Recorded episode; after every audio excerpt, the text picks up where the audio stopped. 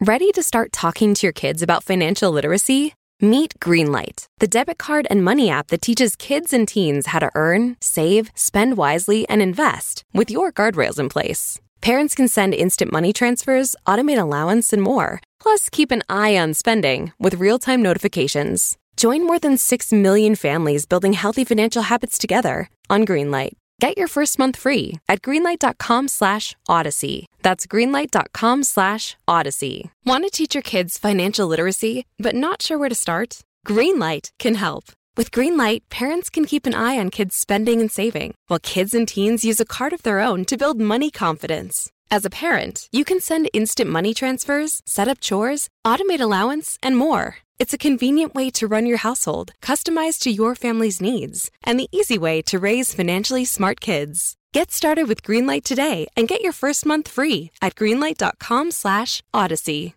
The views, information, or opinions expressed in this podcast are solely those of the individuals.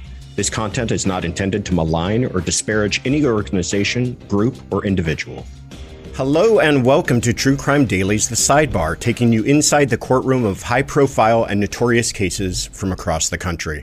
I'm your host, Joshua Ritter. I'm a criminal defense attorney based here in Los Angeles and previously a prosecutor with the L A District Attorney's Office for nearly a decade. We are recording this on Monday, February seventh, twenty twenty-two. And I'm very excited to say that today we are joined by Katherine James and Richard Gabriel, two consultants who work in the field of trial management, jury selection, and the undefined elements of psychology and behavior that affect everyone in the courtroom and beyond. And that's what we're going to be talking about today. So welcome to you both. Thank you. Thanks, Josh. Uh, before we get into it, I, please tell us a little bit about your background and what your practices consist of today. And Katherine, we'll start with you. Sure. Um, my background is I'm a classically trained repertory actress, and I discovered that theater and the law met when I was huh. twenty-five and knew everything. And now I'm almost seventy. There's a lot of things that I don't understand about the way the world works. But, you know, when I was brave and fearless and knew everything, um, I came up with this concept of how to uh, take what I knew as an actress, a writer, and a director in the theater and apply it to trials. And I've been doing it ever since. Yeah. I love that. And it is a theater. We're going to get into a lot more of that uh, soon to come, but it, that's the best way of thinking about it. Richard, how about yourself? Sure. Well, people ask me this question all the time. And for the most part, the easiest answer I say, well, my mother's a judge. My dad's a psychologist. I do have some theater training with Katherine. So it's kind of like I was meant to be in this thing. I've been doing this for thirty-six years. Um, I kind of actually met Katherine right around the beginning when we both started this thing. And over the years, you know, I've I've sort of dabbled in and sort of explored and gotten much more in depth with the social psychology of research, how jurors actually make decisions, what the psychology of, and, and also just the communication aspect. That's how I started, really, was training attorneys like Katherine on communication skills, started working with witnesses, and then got more into the research angle of doing focus groups and mock trials to better understand that dynamic of how the decision-making actually gets made in the courtroom. And many, many years later, here we are. Fantastic. I got to tell you, I'm really looking forward to this discussion because I I, I did forty-something felony trials when I was in the D A's office. So I, I would say I have some experience doing trial work, but we rarely ever talk about this type of stuff, the psychology behind it. And you may pick up notes here and there from your colleagues on things that they've noticed that worked, or maybe you watch somebody in trial and you think, I'm going to try to incorporate that. But as far as the training that we get, it's kind of, they throw you in the deep end and they say, here's how it works. You start with with voir dire, you, you you end with a closing argument. And in the meantime, you're calling some witnesses, have at it and good luck. So I'm glad that we're going to get a little more in depth to some of the inner workings behind it. But explain to me, if you could, a little bit about, is there a difference, or what is the difference between like trial consulting and jury consulting? That's a, we're both laughing because um, we both belong to this wonderful organization called the American Society of Trial Consultants. And um, I think that the very first way we were thought of was as jury consultants, right. picking juries, because that's what this field did. And that was what it did exclusively. And you know how in advertising they say um, you only have one time to make a first impression and you can't you can't change up. And uh, so people always call us all jury consultants. Right. Well, we do many aspects of trial. And you know what? Some people think, well, why don't we just call ourselves litigation consultants? Because actually we're involved in everything that has to do with the pretrial as well. Depositions, et cetera, et cetera, et cetera. So um, when, when you say, what's the difference? I would say it's more of an inclusive thing than an exclusive thing. And no matter what you call me, like right now, you could call me Katherine, you could call me Kathy, you could call me Mom, you could call me Grandma, you could call me Honey. I probably would answer to all of those. It's not dissimilar in my professional life as well. It's like, you jury consultant, they go, yeah, whatever. I mean, because why why parse it down? Right. People don't right. get it when you say it, you know. I think most Absolutely. people also, um, actually, a lot of people in our field would say probably a smallest percentage of our work actually is in the jury uh, selection aspect of it. Quite frankly, a majority of my work is in the pretrial work, whether it's working with witnesses or helping develop themes or uh, doing jury research. A vast majority of our work is in there. So yes, we're in trial, we're monitoring jurors, we're p- helping in the selection process, but a lot of it is what leads up to the trial. You guys have both been doing this for several years. Have you seen a change in the industry? Are, are, are attorneys more focused on things now than they were in the past? Uh, I, I think that's right. I mean, it's the truth is that we're seeing much more recognition. Uh, there's much more acceptance, I think, out there for uh, a lot of the attorneys. And, and be, part of it is due to that, uh, both on the criminal side as well as on the civil side, there's less and less cases going to the jury. So uh, yeah. attorneys like you, Josh, actually are kind of rare. People who've had, you know, those dozens of, of trials under their belt. So a lot of times when they do get put in a place where they've got to go to trial, they're sitting there going, wow, I really need some advice on a, a lot of different things, not only just jury selection, but also just making an opening statement. Where do I stand? How do I deliver it? A lot of those components, which they haven't gotten that much training in law school on and don't have that much experience actually in the courtroom with. I also yeah. think it's it's a generational issue, don't you, Richard? I mean, um, like I'm almost seventy now. So when I was twenty-five and knew everything, and was fearless, I would go into a greatest generation uh, law office and I would say, you know, I can help make your lawyers better. And and I, a future old dead white guy, you know, would uh, look at me and say, um, you know, if you'd gone to my law school and you made law review the way I did and belonged to my your, my fraternity, you just know how to try a case. Well, and I think, you know, one of the one of the points that I have become much more aware of is that, you know, for the most part, when you go to law school and you get your training and you even work in a law firm and you think, you know, you are focused on the law and you are focused on the evidence. And those are the two primary things that you really think drive a case. And to a certain extent, Katherine and I spend a lot of our time on everything but just the law and the evidence. It's all about the other things that, quite frankly, in the past, you know, when you studied the art of rhetoric or when you studied, you know, way back when, you know, you you just did a lot more trials back then. So you learn just by doing sort of what made an impression on, on jurors. And there's less and less of that training, less and less of that experience. And I think more and more people are realizing there's this whole other area that I need to get some training and experience in, because it's not just about the law and the evidence. Yeah. I wonder, too, if this new generation is just much more savvy and attuned to the idea of of appearance and presentation and how much that matters. And it's not just, like one of you said, it's not just I went to Yale Law School that's going to matter to this jury, but how I present things, down to the, the PowerPoint that I put in the courtroom. And will that come across as professional, or am I going to look dated and old and like I'm just trying to keep up? Oh, good point. Good point. Yeah. Are you running the PowerPoint, or is the PowerPoint running you? Right, right. right. Well, I, yeah, I think also, Josh, you, you point out an interesting thing we've seen a lot lately. You know, the training, you know, the courtroom is a is a is an oral advocacy forum. It is a place where we speak and people talk, and there is a generational thing, which, you know, we're pretty visual. We like to see things, and our attention spans are much shorter than they used to be. So there is a point where not only do you have to learn how to speak in a way which does appeal to different generations here, but also as a whole, we're less and less patient. We need things to be, you know, in really understandable form. We need yeah. visuals to accompany various elements so that we're really sinking in. And, and a lot of the impact of these trials is that, you know, we, testimony comes in, people talking, and jurors get really tired. So we want to make sure, how do you not only use the verbal testimony in a way that makes a real impact on the jurors, but also how do you break it up through your presence in the courtroom, through the yeah. exhibits and demonstratives that you use as well. Yeah. Not to go so far on a tangent on this PowerPoint thing, but one, you're reminding me of some something someone taught me that really uh, struck home and changed the way I thought about kind of presentations and opening statements, especially when using PowerPoint. And they said, when you're when you're watching the nightly news, there's the anchor who's speaking to you, and maybe behind them is a picture of a house fire. And they're talking about the house fire, and they're talking about how people were, uh, you know, how many people were saved, how many people may perhaps died.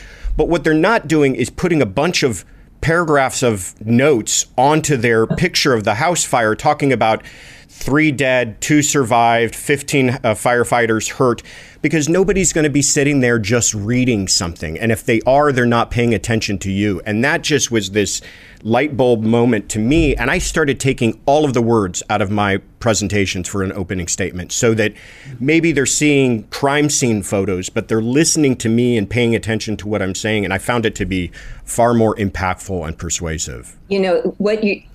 Let me tell you how often I have said, um, what do your visuals look like?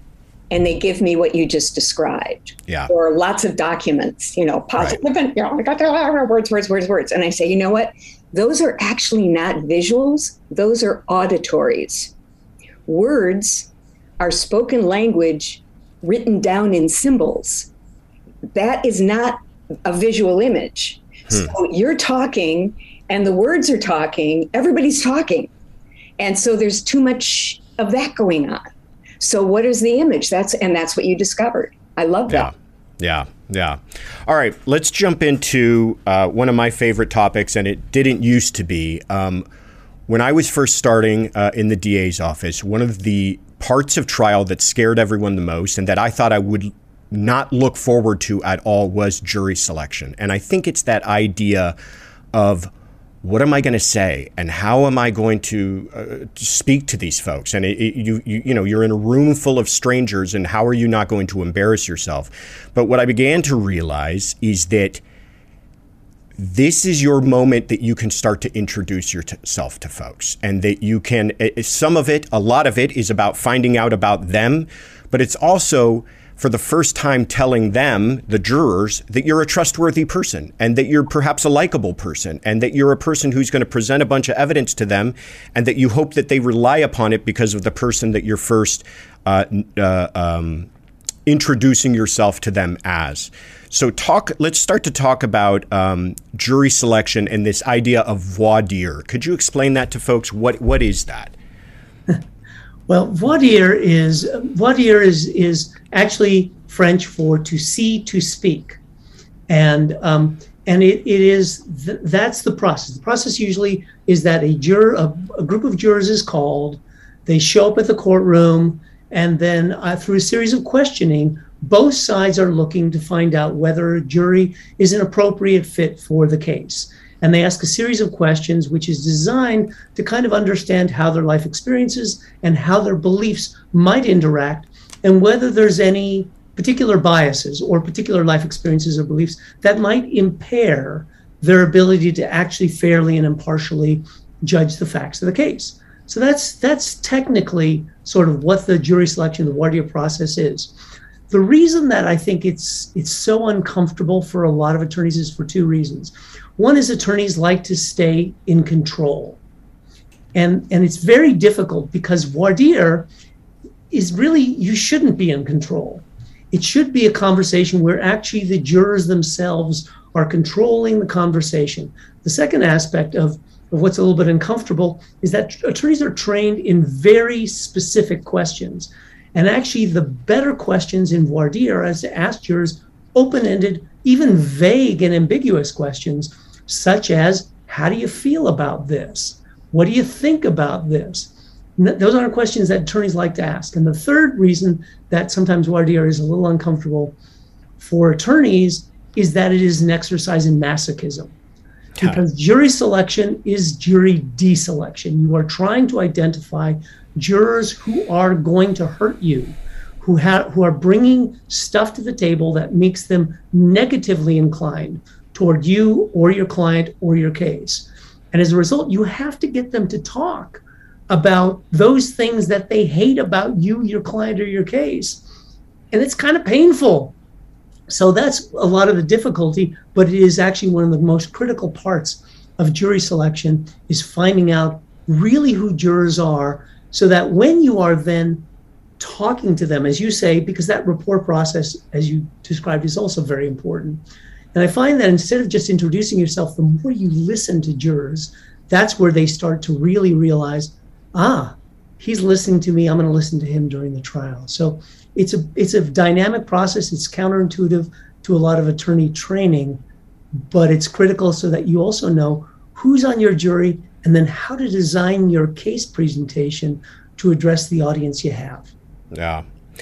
Katherine, we were talking about this a little bit beforehand, about that idea of it's out of the attorney's control, and that, you know, they're spending hundreds of man hours and billable hours working these cases up, and they know everything from from from A to Z on their case, and now all of a sudden they're sitting in a room full of folks and they've lost control because they don't have control over the answers they're about to be given. What what what are what are they looking for? What should an attorney be looking for out of folks? An attorney needs to be f- focused on what are the biases. What biases do these people have inherently? And that's hard for regular people who might be listening to this um, to understand, because it seems fair that you would just take the first twelve people who walked in off the street. I mean, what are you talking about? Me have a bias? What are you talking about? I don't have biases. Um, and yet we all have biases. I was telling you that the famous Katherine James is called for jury duty story. Right. Um, in which uh, I thought, oh, this will be interesting. I'll go in, I'll see what it is. It's a criminal case. Okay, great. Um, and I see this wonderful prosecutor. And then on the other, there, the next table, I see the defendant. And I think, gosh, I wonder where the, wonder where the defense attorney is. And just as I'm thinking that, the judge says, well, one of the parties has asked for there to be forty-five witnesses. And I'm thinking, forty-five witnesses? What's going on here? And then he says, then he starts talking about how it's okay for a person to represent themselves. And I had a giant bias moment of going, no, no, no, no, no, no, no, no. There are wonderful public defenders and, and prosecutors in Los Angeles County. That guy sitting over there at that table is crazy. And it, I already know, I already know there's no way I am going to acquit him of this. I'm already on the side of the of of the prosecution. I mean, get me out. I've got a giant bias. I, and I thought, wow, this it, that is bias. It comes at you. And when you're sitting on a jury, you need to know that's what they're that's what they're looking for. They're looking for that gut thing that you just cannot get over because it's a part of who you are. And, yeah. and Josh, I think on, on that level, you know, when we first started the whole aspect of jurors, usually they were local jurors, you know, way back when in, in the seventeen nineties when we first started doing this, you know, small communities, everybody knew everybody. So there had a lot of knowledge. It evolved, obviously, as our populations grew. And it turns into, you know, we really wanted juries that were impartial, that really didn't have any interest, didn't have any knowledge about the whatever happened in the crime, things like that. And that has evolved. But the difficulty that we have these days is everybody with a smartphone knows a lot about everything and can have access to information about just about everything. So, and my God, you know, the number of, as we're on one now, true crime podcasts, true crime shows, where people bring a lot of knowledge about C S I and yeah. Law and Order and all that stuff about what they think a criminal trial should be or is, they're loaded. So finding out what their expectations are also is really important. I mean, Katherine's aware enough to, to have sit there and go, wow, I have a bias. But a lot of jurors have a hard time. They don't know. So again, the, the, the real challenge in voir dire is sometimes asking jurors about stuff they may not even be aware of themselves, and, and helping them to work through how their life experiences or, or their belief systems might actually not necessarily have a bias, but have an impression, have a, a preference, have uh, some sort of preconception about how things should go. I mean, I've done a lot of criminal defense work, and I will tell you this. The fact that the prosecution has the burden of proof is really counterintuitive. Most jurors actually walk into the courtroom going, well, you've been arrested. You are charged with something. It looks like they got a bunch of people that are going to test. That sounds pretty convincing. Why don't you tell me? You got to prove to me you didn't do it. Yeah. I wonder what he did is their question. Yeah. Right. So there's that. I mean, we kind of think, oh, no, burden of proof's on the prosecution in the case, but not really. Same thing with uh, defendant's right not to testify. Yeah. They're like, you're accused of this. Why wouldn't you testify on your own behalf? Yeah. So there's all these things you have to really probe into and discover when you're actually working on these cases. Yeah. You brought up the, the C, C S I effect. I mean, that, that was a term that we used in the D A's office, and you would definitely have to voir dire on that, because jurors have these preconceived notions that they're going to walk into an, uh, you know, an armed liquor store robbery, and that there's going to be D N A, uh, uh, videotape evidence, um, a satellite image of him escaping from the liquor store, and, and on and on and on and on. And I, I would voir dire on that. I would say, hey, who would have a problem if this is all the evidence I have? And nobody has a problem with that. But then you start peeling back the layers of, okay, I don't have videotape, and I don't have fingerprints, and I don't have D N A, and I don't, all I have is a witness who's going to tell you that that gentleman over there robbed him at gunpoint. Who's got a problem with that? And you start to get more and more people raising their hands, and those are the people you're trying to identify that might have a bias. Yeah, just that whole notion of circumstantial evidence. I mean, that's just a, a you, you don't have a videotape? Well, I'm sorry. You know, it's yeah. just, That's, that's that expectation, which is tough for a prosecutor. So uh, we have a big question. It's from a listener. Um, the listener happens to be my wife, and her question is, how do I get off of jury duty? and and I'm serious about this question. This is something I'm sure you guys get asked all the time. I get asked all the time. It seems like the only thing they want to hear from me as a lawyer. But it's a, it's a serious question in that when you guys are listening, obviously bias is something you're trying to identify, but are there other red flags? Is there something else that people are saying that might not be so obvious that you're trying to keep your eyes and ears open for, to identify for the attorneys as, hey, this could be trouble down the line? Yeah. Hmm.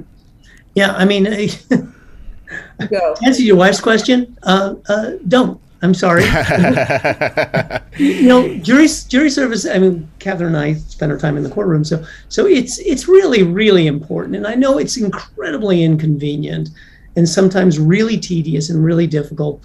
But it's such an important. I really believe in the jury system, because I believe that even with all the disputes over over um, you know, voting rights, even that one of the core tenets of our Constitution has to do with citizen juries. You know, we don't have this in pretty much anywhere else in the world, but the ability of citizens to resolve disputes, either in a criminal or civil case, I think is super important. So even though it's inconvenient, it's terrible, don't get out of jury duty. Be honest as to what your biases are. But, you know, it's, it is, a, and most of the time, the people who've said, I hate doing this, I really don't do it, when they actually sit on a jury, they actually go, this was actually a really important experience. Yeah. Are you, are you disappointed you missed out, Katherine? Well, I'm going to say that, uh, no, because I, I have served. Just oh, that one. Okay. You're um, lucky, yeah. I'm lucky. I would say, uh, you know, um, the reality is, is why do you serve? Because next time it could be your kid. Yeah. That's why. Yeah. Because yeah. next time it could be you. Yeah. Either way, you could be the victim of a crime. You could be accused of something you didn't do. You in a civil case, you could be hurt by a defective uh, product.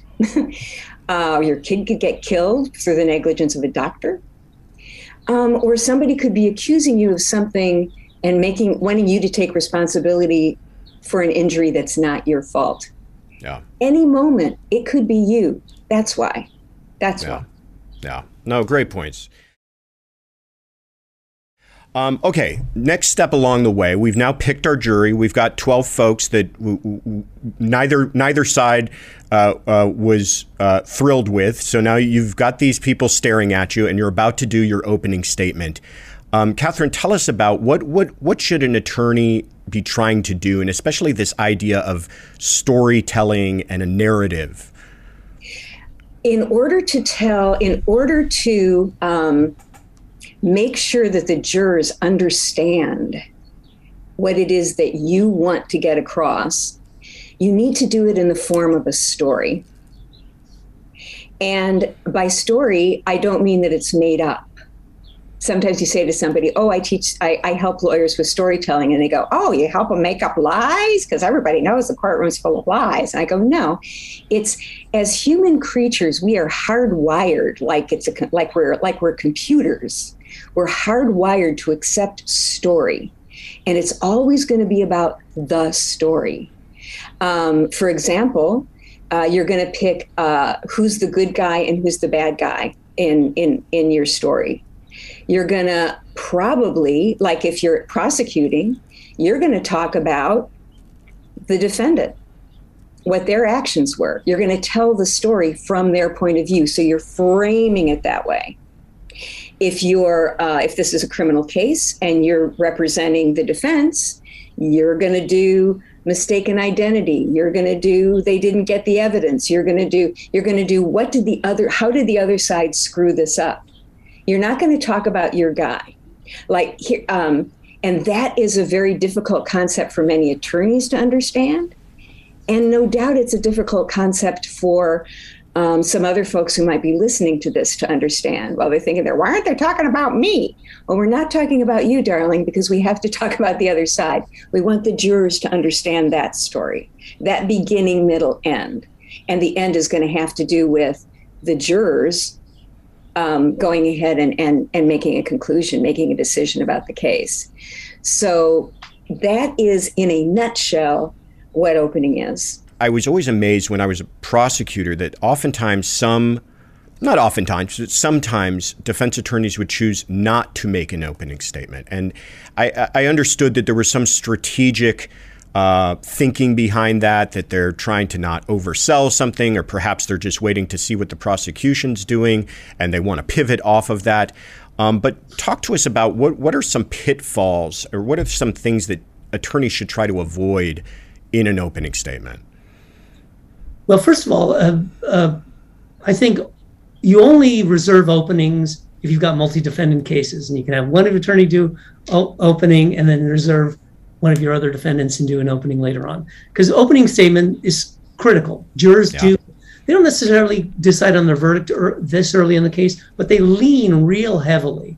So first impressions, everything we've heard about that is actually true, and you really need to tell your story early. The other thing is uh, stories aren't just a chronology of events. Right. You know, it's really just not a sequence of events. It doesn't just, here's what happened.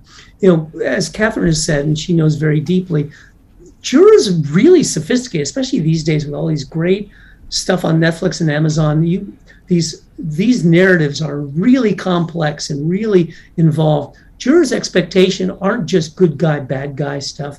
They really want some nuance. So they really need to tell the story, and you need to develop not only a series of things, what, who are these characters, you know, th- th- and really not just the occupation of these people, but really what are the, who are these people? And for both prosecutors as well as defendants, you can't just sit there. One of the biggest sins, I think, a lot of times is portraying everybody on our side's good, everybody on their side's bad. It's very black and white. And I think that's a problem, because for both prosecutors, there's going to be some blemishes in the case. You've got a witness that's, you know, maybe not the most reliable, or maybe as an, infor- you know, a paid informant or things like that, that you've got to rely on. you know, a checkered past. And as a defendant, oftentimes you do have some problematic stuff in their background too. You gotta, jurors are okay with that if you're upfront about it. Yeah. So you want to avoid that sort of beautiful portrait of, oh, we did nothing wrong here. That's a, that's a big problem. So character is real important, drawing out some real nuance in that. Uh, the environment, just context for jurors is critically important. So what, how, where does this occur? What, what is the events surrounding this actual alleged crime that happened? Um, that helps the jurors do it. And then obviously the action, and the action sometimes doesn't start with the actual crime itself. It has to do with the motivation of the people, because even though as a prosecutor, you know, you don't necessarily have to prove motive, jurors really want sure. it. They sure. want to know why. Why, why, why, why, why? So that's, I mean, those are the things. If you don't provide those elements, you don't have the story that Katherine is talking about.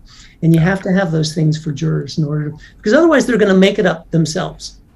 No, Richard, you, you, you bring up a really good point um, about not, that a pitfall can be painting uh, the story so, so, so black and white, and that there's no gray areas, and that everybody on your side's the good guy and everybody on the other side's the bad guy. Some of the most, um, powerful, impactful uh, openings that I've seen from the defense side of things is when they're willing to kind of take the sting out of the prosecution or the plaintiff's case by saying, listen, my client did do a bunch of things wrong, or my client, the corporation, did do a bunch of things wrong. And, and, and maybe there's some responsibility there, but what he didn't do is what they're accusing him of, or what they didn't do is the extent to which the plaintiff is saying that they harmed them. And it it really um, takes a lot of the bite out of the plaintiff or prosecution, because then they can't oversell their case, because they know that's the argument coming, and that you've appeared to be at least so kind of reasonable. Yeah, and that too, that's evolved over time, that that system of let's admit uh, warts and all. That's yeah. evolved in the decades that, that that I've been doing this. It used to be that you just, um, there was this this this belief that if you said it, that that it was bad, and you needed to wait for the other side to say it. And it was, yeah. it, I, I always thought it was ridiculous, but you know. yeah. But yeah. it goes to a fundamental misconception, I think, sometimes that, that um, you know, that the, The quorum is really about the battle of which side they believe. And the truth is that that's not the way jurors make decisions. It's always going to be a hybrid. The more that I can sit there and say, here's my story, here's what you're going to hear from them, and here's why elements of their story actually fits my profile of the case. If you can kind of incorporate that, that's obviously more persuasive as opposed to just ignore them, I'm the only story here. That's that's sort of the a, a better approach I find these days. Yeah, yeah. All right, so we've picked our jury. Uh, we've done our opening statement. And now we're turning to the loose cannons part of our case, where we have to actually start putting witnesses on the stand. So, Katherine, start to walk us through witness preparation. What is what does that actually involve? Well, what that involves is bef- long before you're taking the stand, um, you will be talking to your lawyer uh, about what that process is. In uh, you might be doing a deposition ahead of time. So you will have uh, talked to your lawyer, prepared for that. Uh, you start learning how to be a good witness, and because it's a job. It's a job. Part of what you have to do, oddly enough, is turn all your faith and trust over to your lawyer. Can you imagine that? And it's your life story. Yeah. And something really horrific has gone on for you, but you have to put all your faith and trust into this other person. That's part of the process. Learning that you're not going to be responsible for all of the facts of the case. The lawyer's going to pick which witnesses, which witness is going to be responsible for what facts. That's another place where witnesses just freak out. Yeah. Well, I have to talk about this, and I have to talk about that, and I have to talk about that. No, you don't. No, no, no, you don't. Someone else is going to talk about this. Uh, Mister Lawyer, tell her who's going to talk about X. Mister Lawyer, tell her who's going to talk about Y. See, that's covered. Don't worry. Don't worry. You have to learn how to think first and speak second, like what we're all doing right now, we're thinking and talking at the same time. That's what we do. That will, that's a, a, a huge fault that many witnesses have. You have to get a question, you have to think about it, think through the answer, and then say what the answer is. And most of the time, it's going to be really short. It's a, it's a very intense, incredible process. And also, your emotions are going to be involved. You're going to be emotional because you will, because um, otherwise you're basically a robot, and people don't trust or believe um, robots necessarily. Yeah. But I think I want to pivot off what Katherine just said. One, one of the Please. things that Katherine does, I think, more brilliantly than pretty much anybody I know, which is the jury is sitting there going, okay, uh, both sides are, are sort of putting together their case for me, and they're presenting their witnesses. And they understand that there's some artifice involved, that there's some sort of, okay, you're constructing a case only to support your side. What becomes important to them is the search for authenticity. So the, the credibility component of witness testimony has less just to do with, okay, are they, yes, are you lying or are you not lying? And, you know, are you consistent or inconsistent and things like that? Yes, that's important. But what jurors really want to know is, is this witness, do I feel like I know this witness, understand this witness, and that they're giving me what seems to be really God's honest, here's what I know, here's what I saw, here's what I did, without just the polish of the attorneys there. So sometimes it's a peeling process that I know Katherine spends time doing to kind of go, all right, great, we have to meet these evidentiary issues. We've got to meet these points that you want to make as an attorney with this witness, but let's figure out a way so that that jury gets that witness, that they kind of go, I, I, warts and all,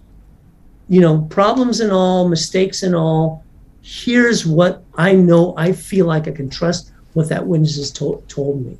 And yeah. that's a, that's an important part of the process too. No, absolutely. I, I remember, I mean, many times when you're in the D A's office, you, you do not have the time to kind of prepare folks like you do in a civil case or in a larger kind of criminal case involving, you know, multiple murders or something where you're preparing for months. Sometimes you're throwing people on and you may have met them just earlier that day. But right. one of the things I always tried to get across to folks is that, listen, your your job is just to tell the truth as best you remember it. Your job isn't to argue with the other side. They're going to ask you questions. And I would tell them, listen, quite frankly, I don't care about the questions they ask.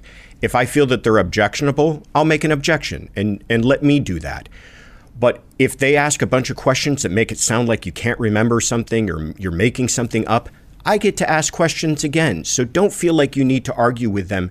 Your job is just to give the answers as best you remember it. And I would I would do that because people, like you mentioned, get so caught up in trying to fight the whole case themselves, and that this is their only opportunity to be heard, and that if they don't get this out right here and now, uh, it, no one's ever going to hear it. And that, to your point, uh, I think chips away at their authenticity.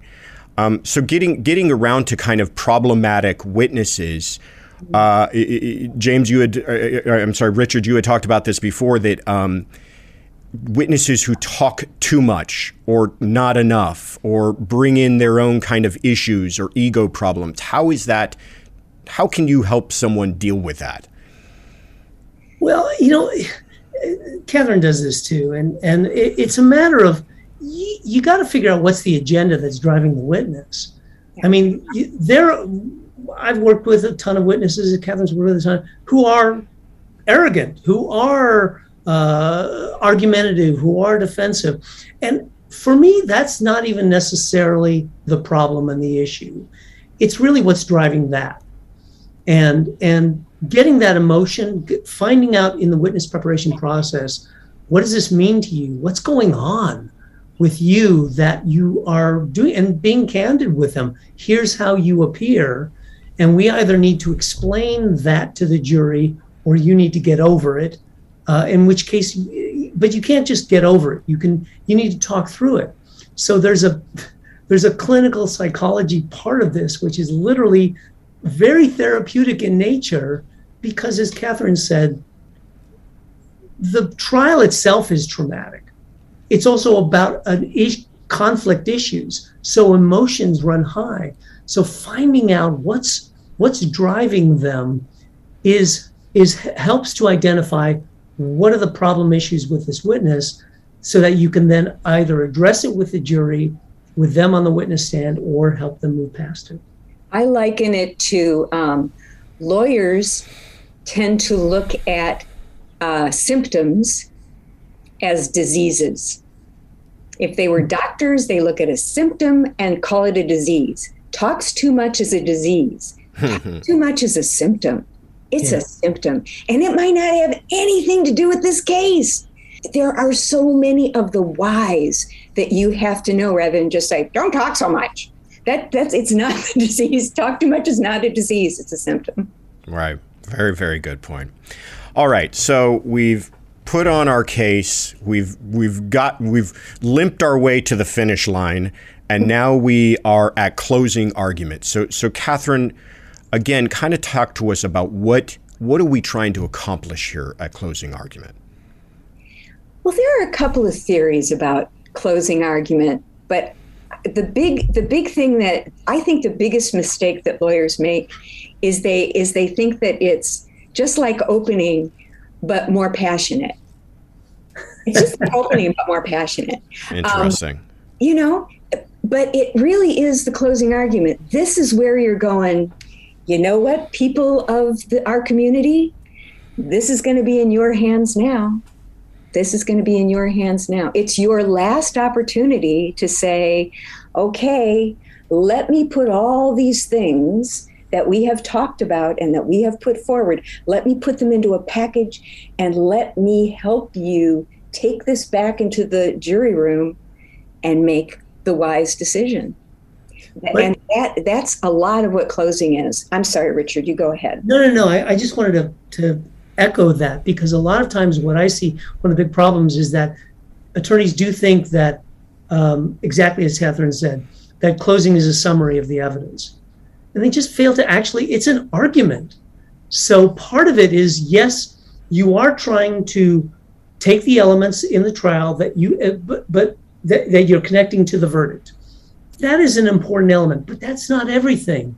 What you are trying to do also is to say, here's what it means. Here's what it means to you as the jury. So you're trying to create some real emotional impact.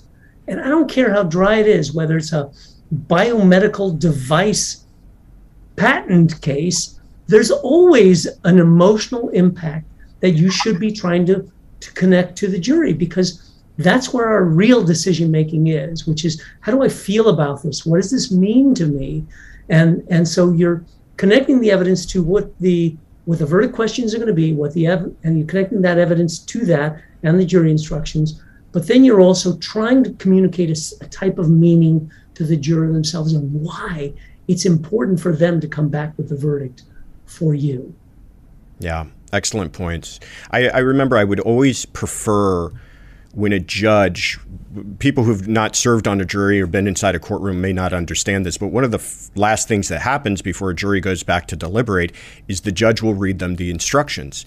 And this can take two hours sometimes of a judge just reading to these folks. And it's agonizing to get through. And a lot of it is just case law says certain in, in, certain instructions have to be read. So we all have to sit there. But I always preferred when the judge would read the instructions first, so that you could end on your closing rather than doing your closing and then hearing these instructions, because of what you guys both pointed out is that you want them carrying a feeling and an emotion back into the jury room, rather than, you know, having come out of the, their semi-comatose of having to live, listen to someone read to them for two hours before they go be- begin to deliberate.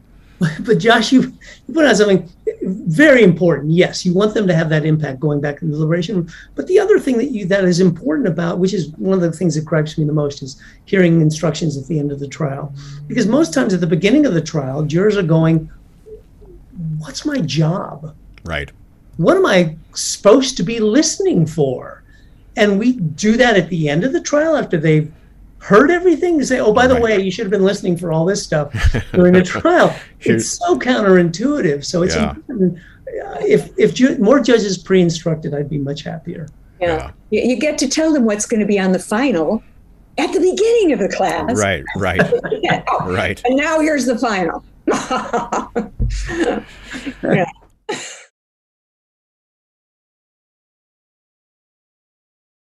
Before we go, I want to get into the the war story. So there were a couple of cases that you both had kind of highlighted. And, and Katherine, I'll start with you because th- this was fascinating to me. And I, I don't want to steal your thunder on it, but you, you had talked about this as being the, the vigilant policeman wakes up. Can you tell us about that case and, and kind of how you were able to be involved and help out?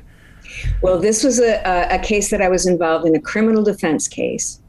And there was this um, wonderful criminal defense lawyer that I work with, wonderful guy. And he said, Katherine, we have a problem. I said, what's the problem? He said, this police officer, we need to plead this case. I said, okay. And so I'm talking to this wonderful, beautiful young man, gorgeous young man, who tells me the following story. He said, you know, I'm, I was in the bathroom and I was arguing with my wife.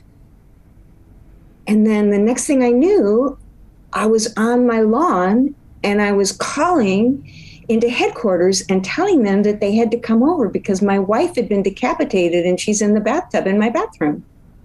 Incredible. And I don't know how that happened, Katherine. And I said, oh, yeah. He said, but of course, I could never have done that. I could never have done that. So I, I'm going to plead um, not guilty. And I'm thinking, hmm. I said, well, you know, let's go through, let's just go through exactly what happened. And I took him through using um, what actors call uh, five senses, sense memory. I took him through the events of how they got there and how they were fighting.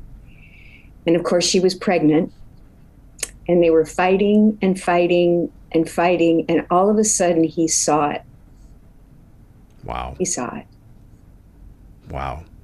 And what a tragedy. Absolutely. You know, it's a total tragedy. And, you know, most of the people that I work with in what I would call blue collar criminal cases, which this poor police officer, that's a blue collar criminal case. You know, there's only one person in this whole world they're going to kill. They're not really a danger to the rest of us. And they suffer from some kind of a mental breakdown. And there's this whole prejudice against insanity defense, you know, and I think, yeah, you know what? Why would you, why would you kill your wife who's carrying your unborn child? Because you have a mental problem. That's why. Because you have a mental problem. But that was a sad one.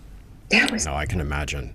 Wow. But, that, that, I can imagine that's something that you, you, you're not going to forget about for a very long time. Ever, ever. Yeah. Yeah. Yeah.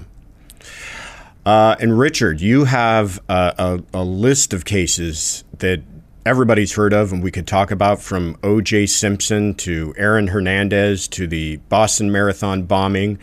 Uh, but one case I have particular interest in is Phil Spector, because you um, consulted, I know you at least consulted on, on jury selection in that case for the defense. And I happened to recognize your name because I was a law clerk uh, for Alan Jackson, uh, who prosecuted that case for the D A's office. So walk us through a little bit about how that uh, all worked out and, and what your thoughts were on that case, if you can remember, because we're going back a few years now. It is a few years ago, but it, it, that case actually stays with me a lot because it was such an unusual case in that, um, you know, obviously very concerning to the defense. I mean, um, Phil Spector pleaded not guilty. And for those of you who don't remember this case, Phil Spector was a very famous music producer who developed what they call the wall of sound. And he worked with everybody from very early in the sixties all the way through the Beatles, uh, the Let It Be album, George Harrison, John Lennon, uh, and huge into the Ramones, just a tremendous number of, of significant pop stars. And he developed this stuff. And and he'd, he'd had a, a very problematic history, um, and the judge was going to let in some very difficult evidence for us. So when I was called about the case, they said, well, okay, um, here's what's going to happen. We've got um, five women who are going to testify. And, and in the case itself, he's accused of killing Lana Clarkson, who was an actress at the time, who was at his house very late at night. Uh, and there's a gunshot wound. Uh, she was killed with a gunshot wound and was found the very next morning. Um, and so they said, look, you know, here's here's some of the issues that we're going to be dealing with in the case. There, there's five women that are going to be allowed to testify, the eleven oh one B stuff that Judge Fidler allowed in, on uh, that are going to be testifying that Phil Spector pulled a gun on them and threatened them. And I went, okay, well, that's that's not good. Um, and then there's going to be uh, the limo driver, who's also going to testify that he saw Phil Spector walk out of the house with a gun in his hand and said, I think I killed somebody. Uh, and also not good for also you guys. not, not good evidence. And then, right. you know, Phil um, had these some sometimes very crazy hairstyles and stuff. And so, and very eccentric. And so there was just the visual of him as being very eccentric. So there was a lot of a lot of issues, a lot of problems in the case. And um, the the fascinating thing for me, though, is that, you know, the, the the very challenging part of this case was, you know, defense lawyers want to defend against everything, and so they wanted to really be critical of all these women that said that pulled. And I was like, you really can't do that, and you just kind of have to let them testify, because the truth was that Phil actually had never shot anybody before. He pulled a gun on lots of people. He pulled a gun on John Lennon, for God's sakes. Um, and, but he never actually shot at anybody. Um, and so I said, let these women go. Um, and then there was things obviously that we weren't creating doubt about the witness testimony about it. But the real issue that was the biggest challenge was to get past all these really kind of emotional things, these five women and, and that witness testimony, because the cha- the thing in the case is that the forensic evidence in the case was pretty, showed fairly convincingly that she's holding the gun at the time it went off. So there's that element from a forensic standpoint, from a scientific standpoint, that we said we need to focus on that and make that really understandable for the jury. And then when we got into the jury selection elements of it, it was how do you choose a jury that's not going to be gravitating so much towards some of this really emotional evidence, um, and is going to be more focused on the forensic evidence in the case. And so for me, that was why we did a counterintuitive thing. It was kind of challenging from the defense perspective, because defense lawyers typically don't like engineers, and they don't like, you know, they like to, and so I had to convince them to let, we had two engineers on the jury, a um, a court clerk, a vice president of marketing for New Line Cinema, a manager of a law firm, and an N B C producer who had actually covered the O J Simpson, the Michael Jackson, and the Phil Spector case early on. We ended up with those people on the wow. jury, because I wanted really smart, really skeptical people who are going to kind of really take a good hard look at this stuff. So it was a really challenging case, obviously, sure. to kind of have this balance between, are, are jurors going to gravitate toward just some of that really emotional stuff? Are they going to focus on this and um, on some of the scientific stuff that we thought was fairly strong for us? And that was that was the real dynamic that we were looking at in that case. Incredible. Uh, well, we could go on for hours talking about these cases, but um, Katherine and Richard, I want to thank you both for coming on this week. Uh, where can people find out more about you? act of communication dot com. And my book is harvesting witnesses stories dot com. Right. And I can be reached at, at uh, decision analysis inc dot com, which is our website.